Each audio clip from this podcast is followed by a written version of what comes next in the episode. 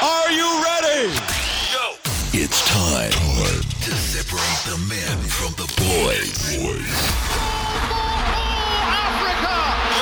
And get down to the business of sport right here on the world famous Ginger's Perspective. Hello and welcome to Football 2 Plus 3. It's the return of the famous podcast. But first, before we get into the nitty gritty of what's been happening in the Premier League, congratulations, Mo, on the birth of your second daughter. I hope baby and mom are doing well and that um, you are getting at least some sleep. Thanks, Keys. Yeah, I'm getting some sleep, but not getting to watch much football. you can be uh, pardoned or excused on this occasion, let's put it that way. But congratulations nonetheless. Uh, all the blessings in the world for you and your new young family. And um, yeah, I hope that everything goes well for you going forward. Let's talk football now. And we have to talk about last night's Champions League game. Now, forgive us because normally we focus on the best league in the world, which is the Premier League. But last night, Man City and Liverpool went head to head in the Champions League second leg quarter final. Liverpool were 3 0 up, and it looked like City were about to do the unthinkable. But unfortunately, it didn't work out for the citizens. Liverpool are through. They're the only English team in the Champions League semi finals. And the Red, Reds fans are going bonkers this morning, aren't they? Well, I don't blame them. It's been so long since they've actually, you know, had something to celebrate. Mm. For a long time, they haven't been, you know, in many FA Cup finals or progressed really, and it's a good thing for them. Although, I mean, between the two sides, I wanted neither of them to qualify. so, but I mean, well, well, hopefully this sort of, you know, escalates for for City. They drop more points in the league based on these uh, what has happened. I mean, they went from potentially winning four trophies and they could only finish with one. I'd consider that a failure with the amount of money Guardiola has spent on that team.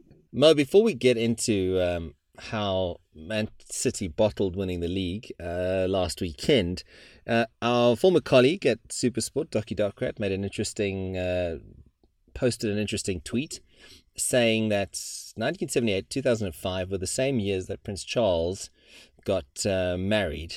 Um, I think for the first wife was Princess Diana, and then it was um, that uh, rather charming woman, Camilla Parker Bowles. Is, is that? I think that's her name. Anyway, coincided with Liverpool winning the the title. Now, I think he's going on the fact that maybe Prince Harry's getting married this year, that it's another royal wedding, and maybe it's Liverpool's year to win the Champions League again. We'll have to wait and see. Look, if you look at who's left in the mix, Real Madrid, Bayern, Roma, who did the unthinkable against Barcelona, and Liverpool, they have every chance of reaching the final, don't they? No, absolutely. Uh, it just, you know, they, they, they're so confident at the moment going into matches, except for the dull Everton game. But, uh, you know, they, they could get to the final, but I really wouldn't want it to ever happen. Purely based on purely based on the fact, do you know how unbearable the sport will be? It would be like Liverpool won the World Cup or something. Yeah, it's got nothing to do with the rivalry between your team, Manchester United, and Liverpool. It's purely because it's got everything. It's got everything to do with the rivalry. we don't want to see them win a trophy.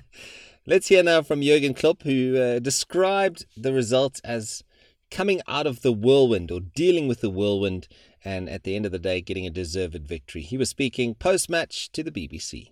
Over two legs over two games, I really think we are deserved. In next round, we scored five goals against Man City. We conceded one. That's absolutely that. Not, these numbers are usually not possible, and um, the boys did it. So I'm happy. All right, enough about um, Jurgen Klopp and the Champions League game. For me, though, um, if you look at that Merseyside derby, Mo, and, and the way Liverpool played, you would have expected them to do a bit more against Everton. But the fact that they lacked a spark, they lacked the Egyptian talisman, Mo Salah, mm-hmm. it just showed what a huge, huge role he plays in firing up that team and getting them to spark. Absolutely. He's been carrying them this whole season. What is he on? Like 39 goals in all competitions. And you could see he was missing because they didn't really do anything against Everton, and I would say that it's not the strongest Everton team in the world. Hmm. Sorry, I'm just sipping my cup of tea. Yeah, I agree with you. Um, I don't think it's. I think Sam Allardyce says, is it flattered to deceive or I don't know what it is, but Big Sam hasn't really got a lot out of that Everton team. You saw the way Rooney was upset when he was substituted, and it just looks like they're pretty flat. But a point nonetheless for the Toffees against um, and their their fierce rivals Liverpool. They'll take it.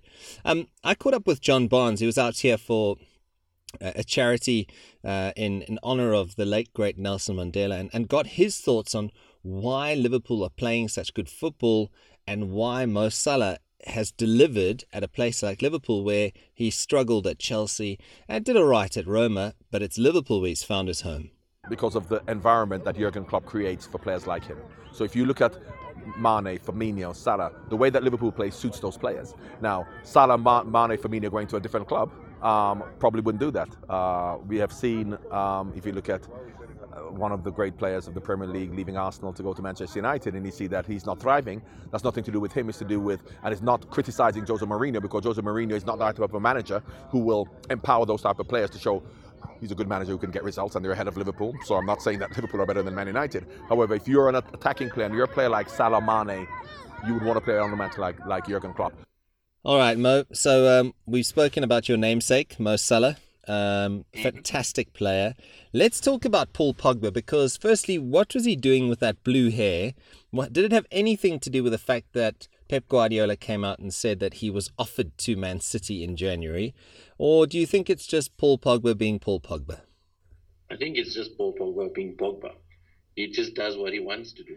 And, you know, lucky enough, he did what he wanted to do on the football pitch as well because he would have been slated if United didn't get a result or probably were beaten.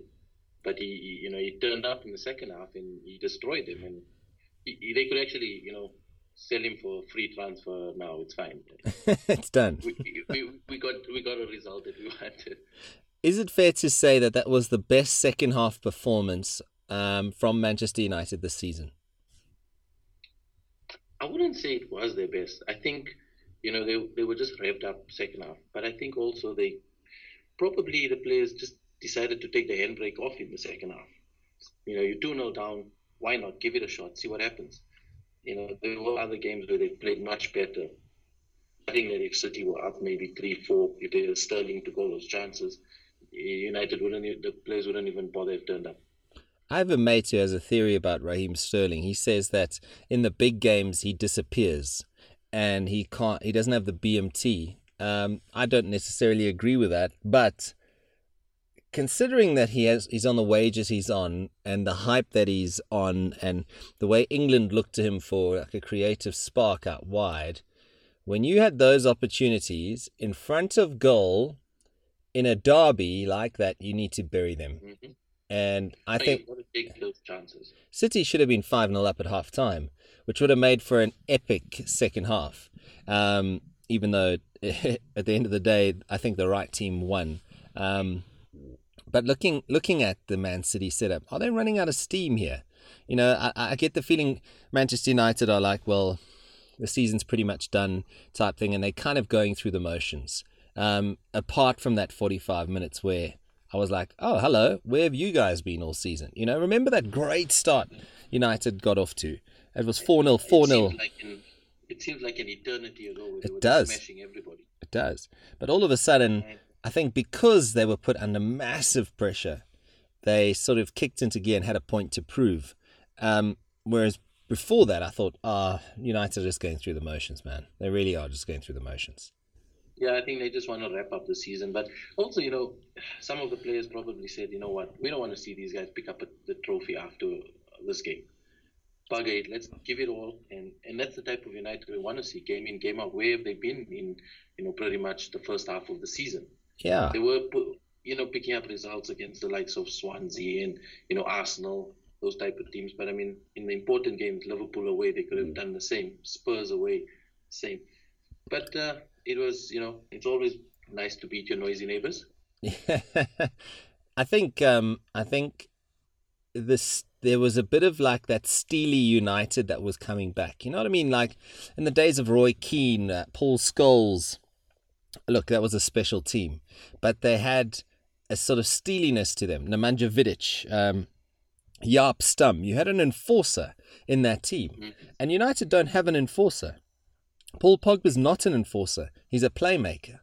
Yeah, I know that the, that was the intended role for Matic, but I just get the feeling that there's no real enforcer. You look at some of the other teams, you know, they, they, they have an enforcer who, who dominates play.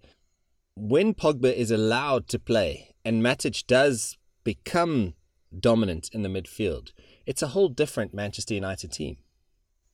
No, I agree with you. When when he's allowed to move forward, he's more effective. Letting him play defensive is not his strength. I like the pairing of Herrera and Matic because they give you that sort of, you know, uh, Herrera is like a little barking dog that just chases after you all the time. And, you know, Matic screens the back four. So it does make sense to play Pogba more forward. But, you know, the amount of attacking options, the, the, variables that they've got, it's always, it's not always, you know, easy to do that. You've got Sanchez, Lukaku, Lingard, Rashford. You've got you know Martial. So it, it's it's very tough to get that balance always correct. Uh, look, I think you know Man City and Spurs uh, this weekend. Um, they could still do it this weekend, if I'm not mistaken. Is that right? Well, it depends if United lose against West Brom on Sunday. Not going to happen. City, City need to beat Spurs. Okay, that's not going to happen. So maybe we'll have to wait another weekend. I think Spurs will beat City, and I think United will beat West Brom. And, and yeah, but stranger things have happened. I mean, you know, West Brom are fighting for their lives, but you know, they obviously they they still in it. Eh? Just a, you think so? Six points. It's, it's, it's, yeah, it's ten points from safety. Yeah, look, they they've got thirty three games they've played, so they don't have a game in hand. Whereas nope. Likes of Southampton and Swansea do. Um, but West Brom's record against uh, Manchester United at Old Trafford is, is woeful. Um, and they're aiming, I mean, should they pull off the unthinkable and they beat United, I think they'll only be the second bottom placed team in the league to have beaten United at Old Trafford since Blackburn, uh, which was a couple seasons ago. But I somehow don't see how West Brom can beat you guys at Old Trafford. I really don't. Then, then again, looking at their next couple of games, they've got United away, they've got Liverpool um, at home, I think. Yeah. And then they've Spurs. Yeah, it's a nightmare. And then they've still got to go to St James's Park. Also, when Rafa Benitez has earmarked that one as, as you know, another must win. Even though 38 points, many will feel that United, I mean Newcastle United have done enough. We'll have to see. I, I think it's the nails in the coffin for West Brom. Yeah, I think they probably will get relegated. They, they have a nightmare run. And then all of a sudden, players like Rondon, Evans, you know, that becomes very interesting. Where do they go? Because they're not bad players. It's just, I think West Brom have just lost the plot. Stoke, Southampton, Palace, oh, even Huddersfield 32 points, Swansea 32 points, not out of the dark yet, that's for sure. I mean, that could still all go pear shaped for a team like Southampton and Mark Hughes. I, I, I, don't know if Mark Hughes is the right guy. I don't, I think... think he is. Eh? But, uh, I mean, Southampton have surprised me. I mean, how do they drop from so you know, I mean, last season they were doing well. Yeah. All the that... previous seasons they've been okay, consistent, top ten, whatever. And this season they've just slumped. You think of what Ronald Koeman did with him, you know, and, and he did a fantastic job. I think they finished eighth, wasn't it? Eighth or something like that. So I can't remember exactly. Look, but I mean, they were a mid-table team, always there. They did have. They found, they find, yeah. Although, look, they do have a game in hand on Crystal Palace. They do. They do. Uh, three points behind, and you think, well, but I don't think they have much quality anymore. Eh? Well, Virgil van Dijk was a big loss, I think. You know, I really think that that that him uh, moving um, was one of the the big sort of, you know, took away that stability at the back. It's a, degradation, uh, you know, over the last few seasons. They've always sold their best players. Yeah. Shaw, Van Dijk, Jordan Henderson, all these guys have left the club. Yeah. And it's and they haven't really replaced them with the same quality. No, they haven't. They haven't. And I mean, if you look at it, I mean, West Brom. Uh, well, we got Southampton against Chelsea, so already there's there's there's but but funny funny enough though, I think Southampton at St Mary's will see this game against Chelsea and go, hey, they're out of form. They struggled against West Ham. Maybe, just maybe, we can nick a point here. We have to see. Well, I mean, talking about John Barnes earlier, I was fortunate to meet the legend uh, Robbie Fowler, former Liverpool and uh, England, played Man City, um, and got his thoughts on the relegation battle. Uh, he thinks that it's going to go down to the final day of the season. This is what he had to say, and that was at that Mandela for Charity um, football event that I attended just a little while ago. Well, you know, it's difficult, uh, and this is probably why we love football because I think it's it's continuous, you know, to more or less to the last kick of the season.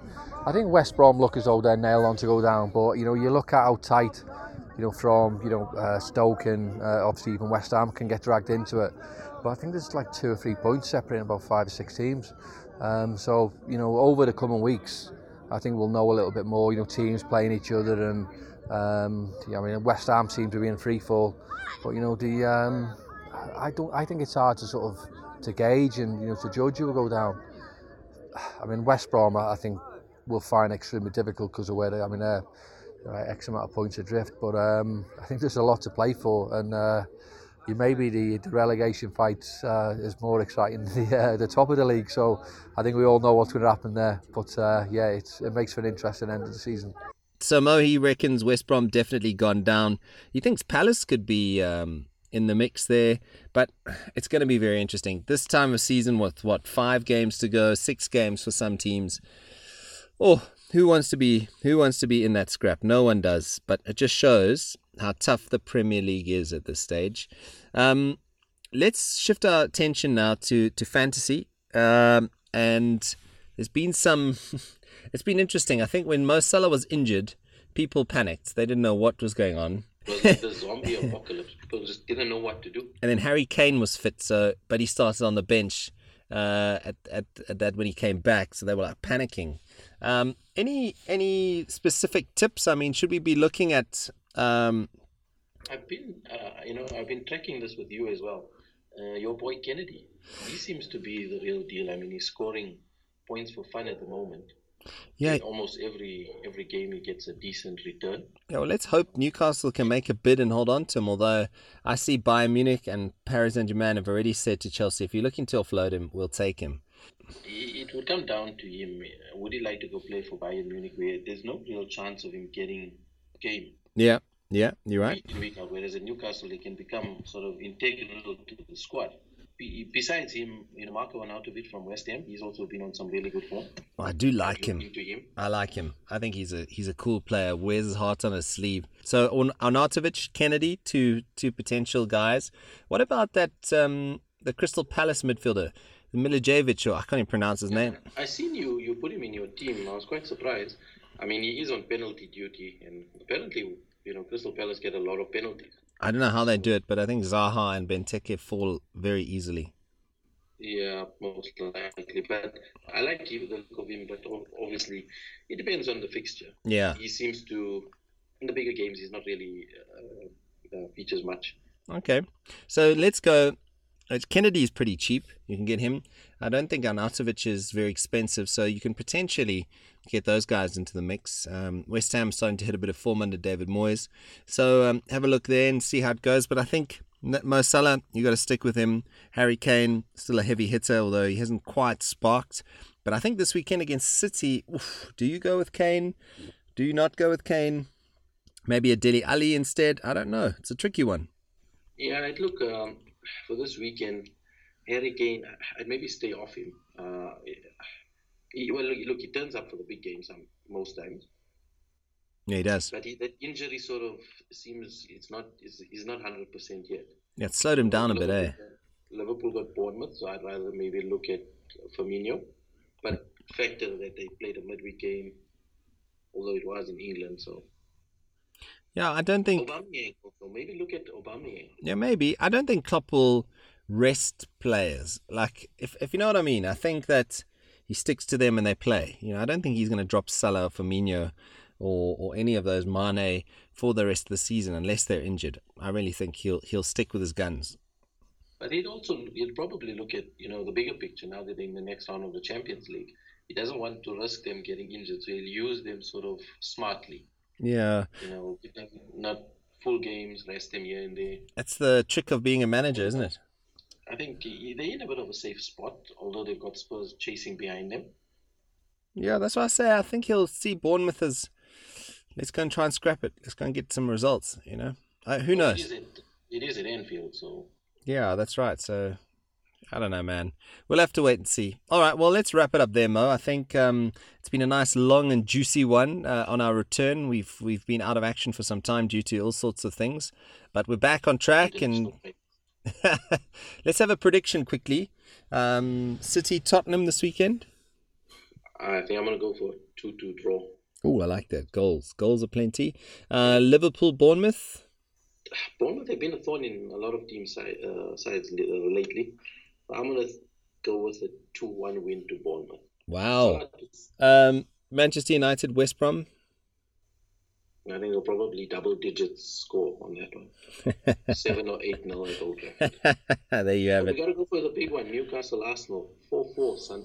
Well, I, I uh, it's interesting. I think Arsenal have won 10 of their last 11 against Newcastle United, but it is at St James's Park. This is a very different, different Newcastle United who are actually, I, I must say, that's the difference between the team that got relegated and the team that uh, is currently playing its trade in the Premier League.